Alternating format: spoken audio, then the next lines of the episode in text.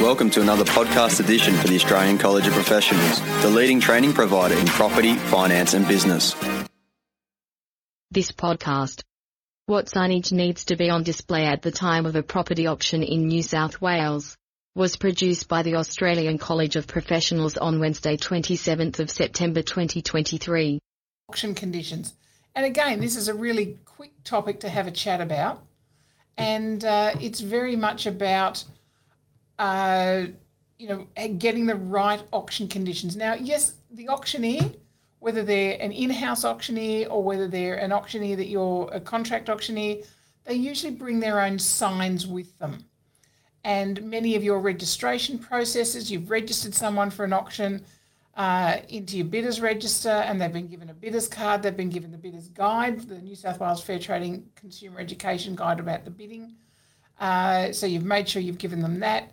And often, you know, many agencies have the conditions of auction printed on the back of the of the bidder's bidders number. Now they don't have to, but many of them do. And also, you know, another way of the auctioneer will usually have a signboard. Now, you need to make sure that you're using the most up to date auction conditions.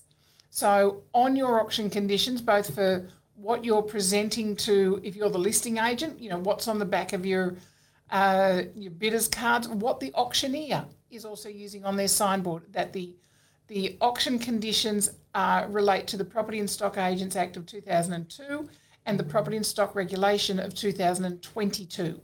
So make sure that it has the right years on it, that it's relating to the right legislation, therefore they have the right things.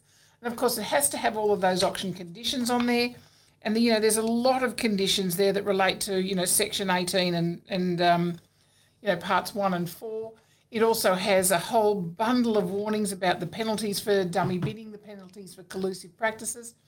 Some auction boards also include, uh, you know, uh, some discussion about work health and safety issues around being on that property. It doesn't legislatively have to. Not a bad thing to have on there though. So if you've got one of those with the work health and safety issues on it, fine. But you must have the auction conditions and you must have the warnings. So just make sure that if your auctioneer is in house, that you've got them right, and that your contract auctioneer has got the right uh, signboard as well. And that does mean they might need to get an updated signboard. So really straightforward, but certainly remember that auction board needs those conditions need to be displayed.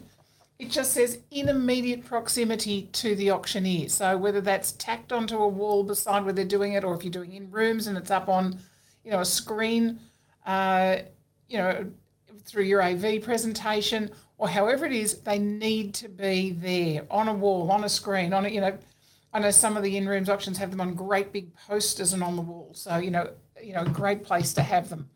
So just double check that that's all correct for you when you are running auctions. Thank you for listening to another edition of the Australian College of Professionals podcast.